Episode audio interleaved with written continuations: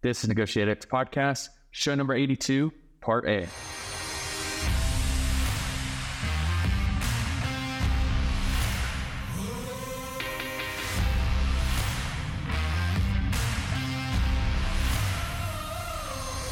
You're listening to Negotiate X Radio, helping you elevate your influence through purposeful negotiations.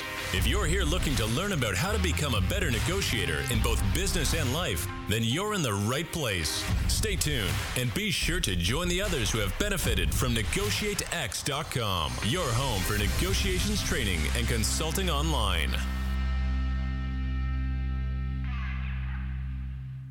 Hello and welcome to the NegotiateX podcast. I am your co-host, co-founder Nolan Martin, and with me is co-host, co-founder Aram Donigian. Aram, how are you doing today, sir? Well, Nolan, I'm, I've got two complaints. One, I'm a little wet and cold because of the snow, and that leads me to my second complaint, which is, you know, so much about negotiation is about decision making. I think you may be the better negotiator because you made a better decision, and after getting out of the military, you went south, I went north, and uh, this wet white stuff uh, is proven problematic. You don't have any of this down in Florida, do you?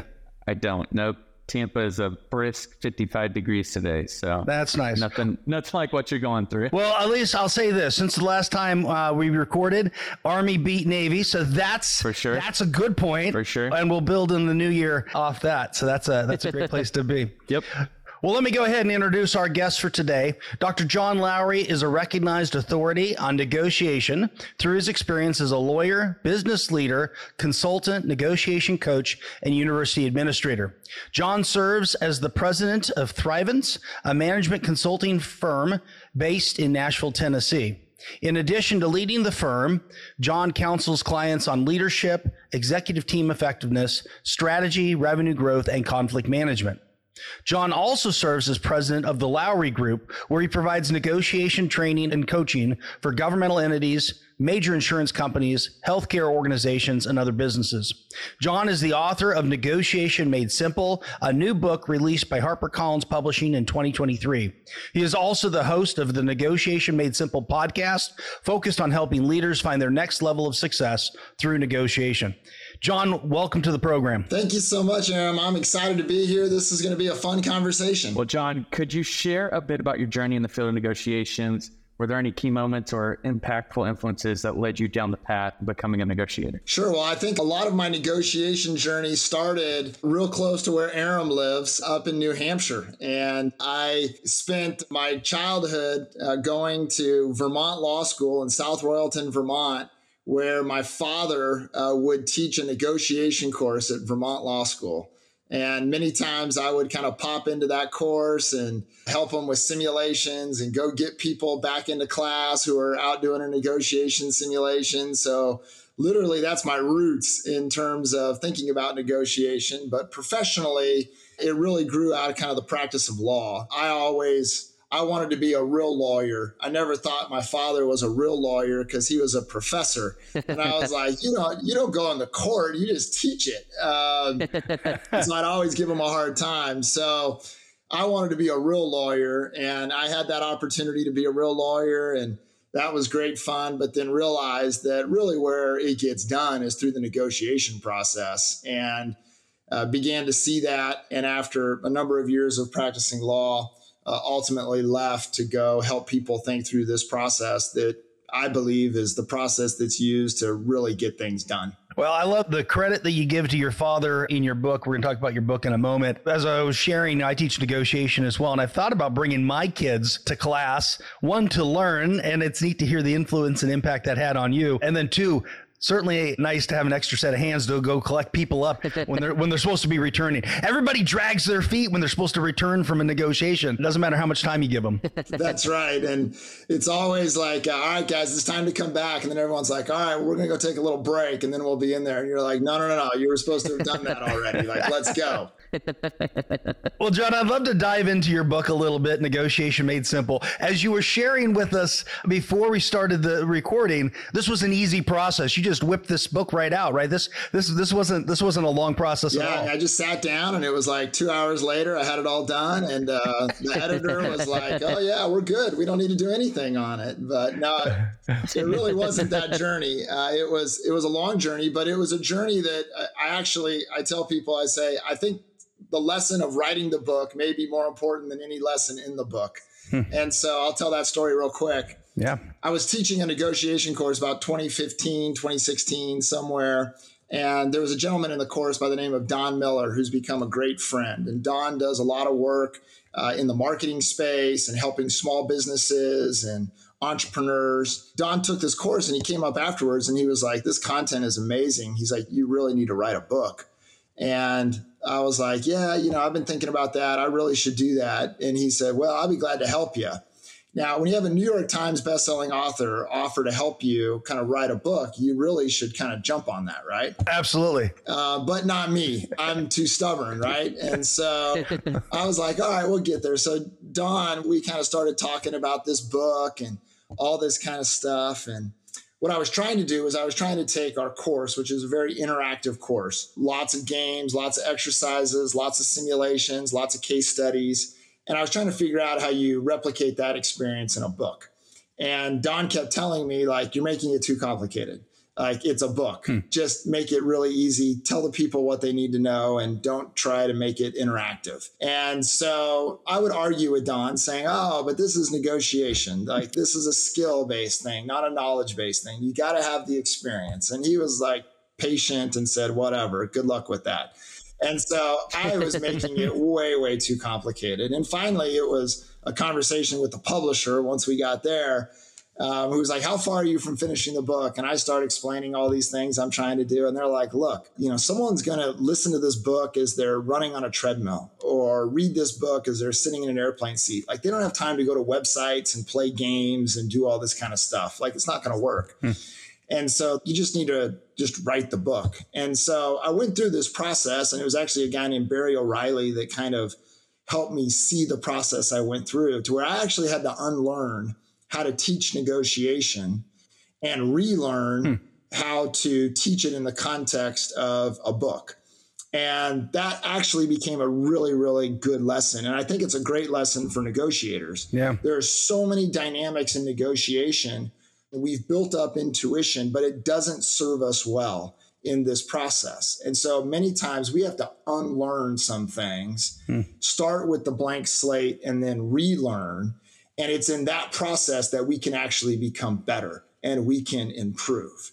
And so uh, that whole journey was, I think, a powerful lesson. And I love sharing that story because I think yeah. there's some lessons in there that are actually very valuable for negotiators in addition to uh, you know some of the strategies and the skills that are offered in the book. Yeah, one thing that strikes me with what you just said is the thought that as as our modality of communication changes, so from one of teaching and training and maybe in a room with people to one of writing a book that somebody's going to listen to or read or something, as modality changes there are some things that have to change even though the principles that you're to that you're we're to get to that you illustrate in the book most likely remain the same, there has to be some flexibility around um, the modality. Yeah, you're absolutely right. And, um, you know, for me, that was about a five year journey in terms of getting there. And then once I got there, wow. uh, then it was really easy uh, to where I was like, all right, let's start with a blank slate. I got an hour and a half of someone's time.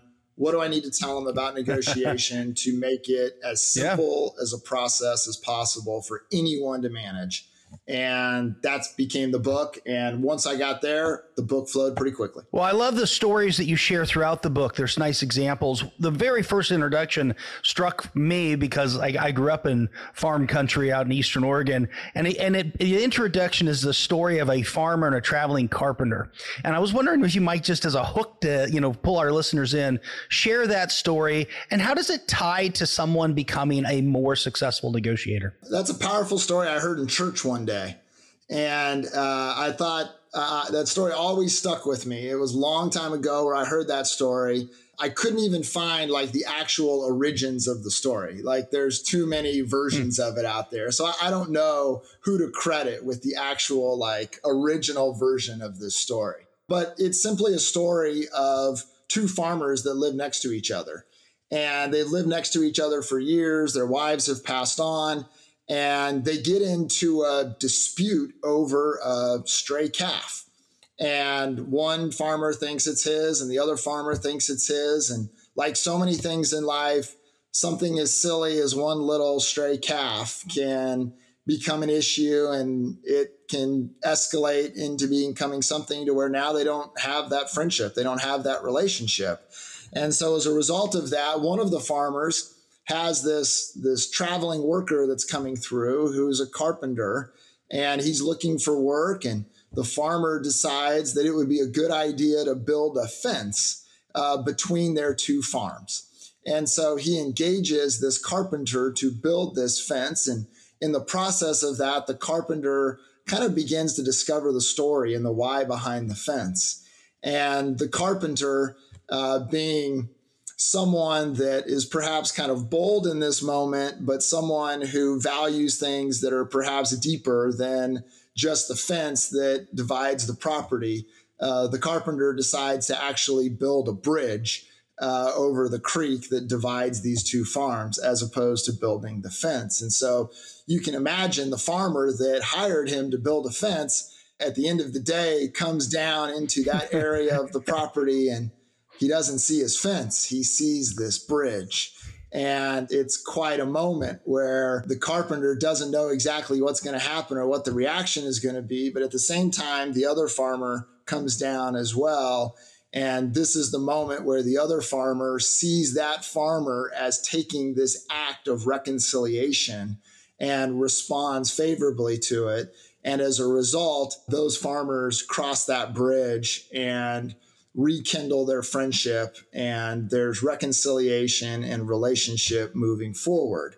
And so I tell people at the beginning of the book there are moments as a negotiator where you have to be like that carpenter and uh, the purpose of bringing people together uh, that's that, that's where negotiation is at its finest in terms of a process that adds value to the world whether that be in business or anywhere else um, and then you know the idea of being bold enough to take the process in a different direction that's something that negotiators have to do as well yeah, I love the story itself. I used to fix fence for my dad as a kid growing up. I'm not sure I was ever as good as with the carpenter in terms of kind of perspective and understanding. Uh, I just went out and fixed the fence, but I really, but I love, I love that as a setup for what we need to be striving towards as negotiators and just as as people, you know, living in society and community with one another. Yeah, it's a great story, John. That was a really powerful story. Really appreciate you sharing that one. You also discuss the five things that great negotiators know. Could you outline the five key things that, according to you, make a great negotiator? And can we briefly talk about each of them? Yeah, absolutely. So, as we think about the things that make someone a great negotiator, what, what I tried to do here was just distill it down to five things to where if you're going to remember just five things out of this book, what are those five things that I want you to remember that I think will make a difference? And the first thing is to recognize that great negotiators know how to manage themselves.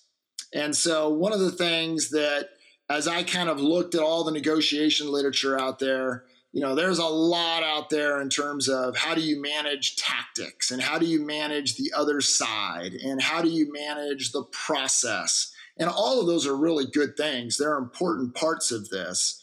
But my argument is the number one thing you have to know how to manage really, really well to be a great negotiator is you have to know how to manage yourself.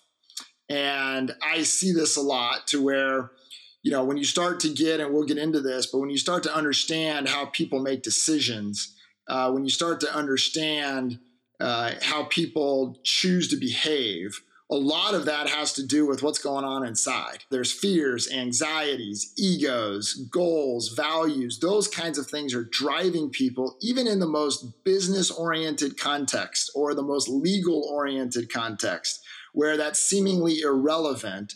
The reality is is that negotiation is always between people. And so you can't remove the human element from it.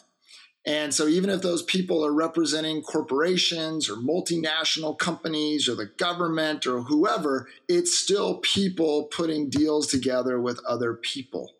And so, as a result of that, one of the things that I really encourage people to do is to embrace the human element of negotiation and to think about the fact that what's going on inside of us impacts us as a negotiator. And so, we've got to know how to deal with the fear that comes with, oh my goodness, like, how are they going to react to this offer? Uh, we've got to deal with, you know, what are we going to do if this deal starts going down a direction to where we may not look good at the end of it? And how is that going to impact us? And what I think is that a lot of the mistakes that get made in this process is because people just don't know how to manage themselves very well. Uh, the second thing is is uh, you got to know when to compete and to cooperate. And so uh, in negotiation, move by move, this strategy may have to change depending upon how the negotiation is going. And so, what I find is that some people are very competitive people and they're just naturally built that way and they've created success out of being competitive, but they're actually competitive at the wrong time. And so, they've got this person that's ready to be cooperative with them and they come in and blow them up. And as a result, right. now they have a competitive person. And you're like, what are you doing? You had someone that was ready to work with you, but you don't know anything different. And so the same thing with yep. cooperative people. You're walking into a competitive negotiation. This person is not concerned about win win. They're only concerned about one win. Uh, and it's their win, not your win. And so you can't walk into that and be super cooperative and expect them to reciprocate uh, you're going to get exploited in that moment. And so, great negotiators, they know when they need to be cooperative and when they need to be competitive, and then they're effective at doing both. Third thing is, and this is again something that's a little bit counterintuitive, but you know, the most important move in this whole process is actually the first move because of the signals that are sent with it, because of the anchor that gets laid, because of the influence that happens in that first move, the expectations that are set. And so often I see people go in with a let's see what happens approach, or they go in and we're going to start here and just go from there. And that isn't the most strategic way to approach and launch a negotiation. And so great negotiators know that that first move uh, is the most important move. Then the fourth thing is really the idea that great negotiators they know how to solve problems, uh, but they know how to solve problems using empathy and creativity. And hopefully, we'll get an opportunity to talk more about empathy because I think that is something that this book introduces that's kind of new to the field, if you will, is thinking about empathy in the context of negotiation. Negotiation has touched on it in terms of what empathy is all about. That's not new to negotiation. But this idea of empathy that is kind of popular right now. I think there is an application of it to negotiation to where people can actually become more powerful negotiators by learning how to become more empathetic. And there's actually some research that backs this up. And so, really, the second half of the book is based a lot on empathy, and there's even a chapter on it. And then the last thing is is that you know great negotiators understand how to satisfy everyone, and that's really important because so many negotiators they're out for themselves. And what great negotiators know is that the more you satisfy the other side, then the better position you put them in to satisfy you with what you're looking for. And so uh, having that understanding in terms of saying, you know, this game is about trying to figure out how to satisfy everyone, not just satisfy me or my company or my goals or my pricing or whatever. Once you get there, now you're at a place to where you can get some really good stuff done. So those are the five simple things. And if you take nothing out of this podcast or the book or whatever, those five things can make a difference in your negotiation success. That's a great setup. And in your book, you define negotiation as a strategic communication process to make a deal or solve a problem. Furthermore, you go on to state that we negotiate every day. And there's this danger that exists when we don't see ourselves as negotiators. And I'm, I'm wondering if this kind of ties to your first point around managing ourselves. I wonder if you could expand on that thinking. Why may it lead to catastrophe when we don't embrace our roles as professional negotiators? Yeah, so it's really interesting. When I do keynote speeches or when I do training, what I'll often do is I will give people this working definition that I have for negotiation. And I'll just ask them the question. I'll say, all right, think back to last week. I literally, I want you to reflect on every email, every phone call, every meeting, every Zoom call. Think about all the time you spent in your professional role. I said, how much of that time was spent engaged in this strategic communication process to get a deal or to solve a problem. And people will shout out, you know, 80%, 90%, 75%. Uh, it's almost always above 50% in terms of the numbers that they share. And managers, there's some research that says that that number is usually around 75% ish or so for managers. And so the reality is, is that you know these people while they have all these different titles and all these different roles and all these different responsibilities the thing that is unifying is how it is that they generate success. And the way that they generate success is to effectively manage this strategic communication process to get deals and solve problems. And so I will ask people, I'll say, get out a business card. And everyone gets out their business card, and I'll literally have them cross their title off and I'll have them write, here's your new title. You are a professional negotiator. And by re identifying them as professional negotiators, my hope is that they will understand that much of what they do is a negotiation. And when you see yourself as negotiating, it triggers, hopefully, a strategic response instead of just going through the motions. And so, you know, when we go to buy a car, everyone kind of recognizes, okay, there's probably going to be a little negotiation here. I better get ready for this because this is a moment where I'm going to have to negotiate. Well, when you sit down with your colleague in a meeting, that may not trigger. And so you may not be acting as strategically or as carefully as you otherwise could, recognizing that, yeah, we're negotiating resources within the company and that's a negotiation, just like the negotiation with the client on putting the contract together.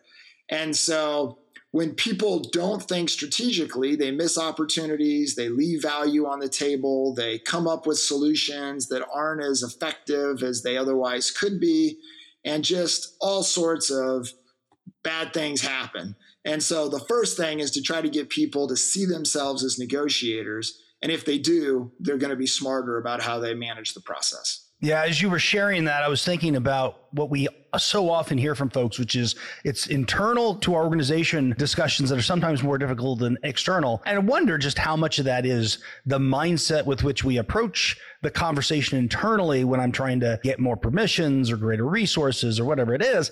And I'm a little sloppy because I didn't see myself as, as a negotiator or the situation as a negotiation versus when it's with a client over fees or scope or whatever, or it's with, you know, as you were saying, like buying a car. I am aware of that. So I show up differently and it has a huge impact on what we do, but also the outcome. Absolutely.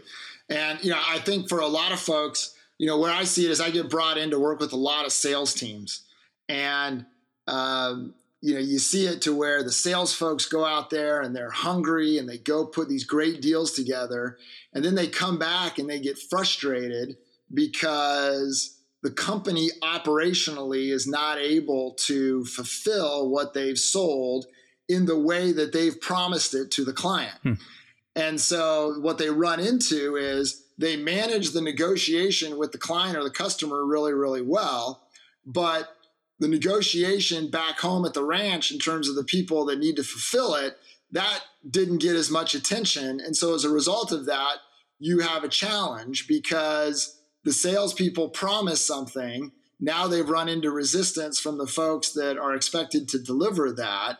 And it just shows there was a moment where a lot of attention was paid to one negotiation, not much attention to the other. And now, as a result of that, you've got success, but you've also got a challenge. As you discuss the need to manage yourself in a negotiation, you highlight some of the differences between introverts and extroverts that show up in research. Could you discuss both the challenges and skills introverts and extroverts bring to the negotiation table and why challenging assumptions might be critical to both personality types? Yeah, so it's really interesting. The way that I kind of start this conversation is to say, look, there's no like ideal personality for a negotiator. You can be a really effective negotiator regardless of what your kind of natural personality is. Mm. And so, you know, extroverts, they tend to really communicate in a more comfortable way. And that can be a process that is used quite effectively in the negotiation process because they're so comfortable communicating and they're quick on their feet. They're energized by the opportunity to communicate. Usually, they tend to be pretty creative and pretty quick socially in terms of kind of recognizing uh, some of those cues. And as a result of that, they can use that to put really, really good deals together and to connect with people in that way. What's interesting is that introverts are equally as effective. It's just a totally different path. And so the thing about introverts that's so powerful is that they listen really, really well.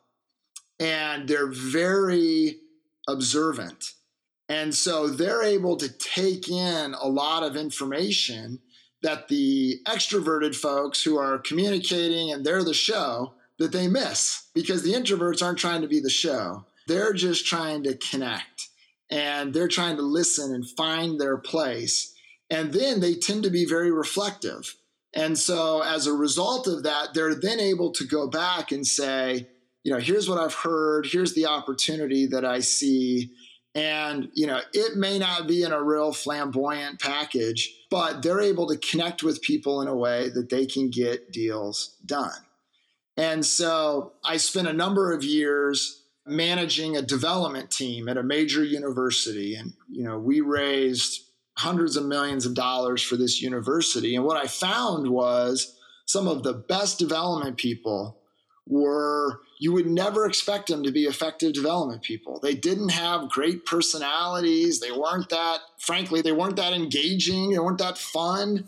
But they could go and sit down with a donor and start having these conversations and listening to the legacy that a donor wants to leave and help them and just journey with them through the process of trying to get there to where at the end of the, that process, you know, they walk away with a million bucks. And so I think whether you're an introvert or an extrovert, you have a great future in terms of thinking about how to leverage those skills, whichever comes natural to you, into becoming a very sophisticated and effective negotiator. Yeah, in your book, there's this quote you had, which was negotiation requires you to make decisions in the face of great uncertainty. And as you're talking about kind of the strengths that both introverts and extroverts bring to the table, it seems that both can offer some things with dealing with uncertainty in its various forms. Could you talk a little bit to how we can effectively manage these different types, these various forms of uncertainty, the risk and discomfort we feel? And maybe even specifically, one of the big ones you hit on is dealing dealing with bad faith negotiators, regardless of whether intro, extrovert, whatever. How do you recommend dealing with those tactics? So uncertainty and really specifically dialing in on negotiators who are acting in bad faith. So, uncertainty, I think, is one of the biggest challenges of this process. So, you know, as a lawyer, you know, what I've been trained to do is I've been trained to go get all of the information. The beginning of every lawsuit is discovery. And discovery is you go get all of the information that you possibly can get. And once you have all of the information, you then begin to think critically and analytically in terms of identifying the issues, applying those issues to the law, da da da da da. If you're a physician, your job is to sit down with the patient to begin understanding the symptoms and to get information. Uh, if you're an engineer, fill in the blank. Every profession has been taught to get all of the information and then go into whatever the process is of using that information to make good decisions, to come up with plans, and to deal with whatever the challenges are. The challenge with negotiation is in so many negotiations, you don't have all the information. And even when you think you have all the information, you may not have all the information. And so we play this game in the training where you don't know what the other side's going to do. and people they make all these moves they turn out to be the wrong moves because they made the wrong assumptions and then we'll play it again and i'll play it with them and i'll tell them what i'm going to do and i'll be like here's what i'm going to do i'm going to take mm. all of the uncertainty away because i'm just going to tell you exactly what i'm going to do and what's funny is they're like well that's not helpful and i was like what do you mean it's not helpful like mm. you told me the problem was you didn't know now you know so just play your card and let's go they go well we don't know if we can believe you I go, oh, so even even if you have the information, you don't know if you trust it. And so it's a great exercise to kind of point out for folks, you will never be in a place to where there's not uncertainty in this process. And I say, you know, how many times do you sit down and be like, all right, like, what's your bottom line really? Let's start there. and the other side's like, okay, here's the lowest price I could let this go for. Like that doesn't happen. We don't know. And so what then happens is we've got to begin to explore and understand how it is that we deal with uncertainty. For some of us, we just don't trust. And so we're not going to fill the holes with information that we don't know for sure. And so as a result of that, we're going to make assumptions based upon kind of the worst case scenario and then make decisions accordingly. Others of us, we're very trusting people. And as a result of that, we fill the hole with information. And what we find, and I've made this mistake many times, is that our assumptions aren't accurate. And so as a result of that, I made a really bad decision and a really bad move. And now I'm going to get burned for it. And so as we think about uncertainty, this is where I encourage people to begin thinking strategically as opposed to just doing what is comfortable because this is the moment where our intuition can actually lead us astray. And the intuition is, oh, I can trust that person, or oh, they're in this for the win win. And that's our intuition. But what we find out after the fact is that our intuition actually is wrong. And by the time we find that out, we're dead in the water in the deal. Like it's not going to go well for us. And so dealing with uncertainty is the moment where strategy has to come into play. And we got to begin thinking okay, is that a rational assumption or is that a good assumption? And to begin thinking critically about our own assumptions and how we're going to deal with the uncertainty. Before I make a decision, let me ask some questions and try to find this information out because what I can learn and the signals that get sent with that, that may impact the decision I make in terms of how to proceed.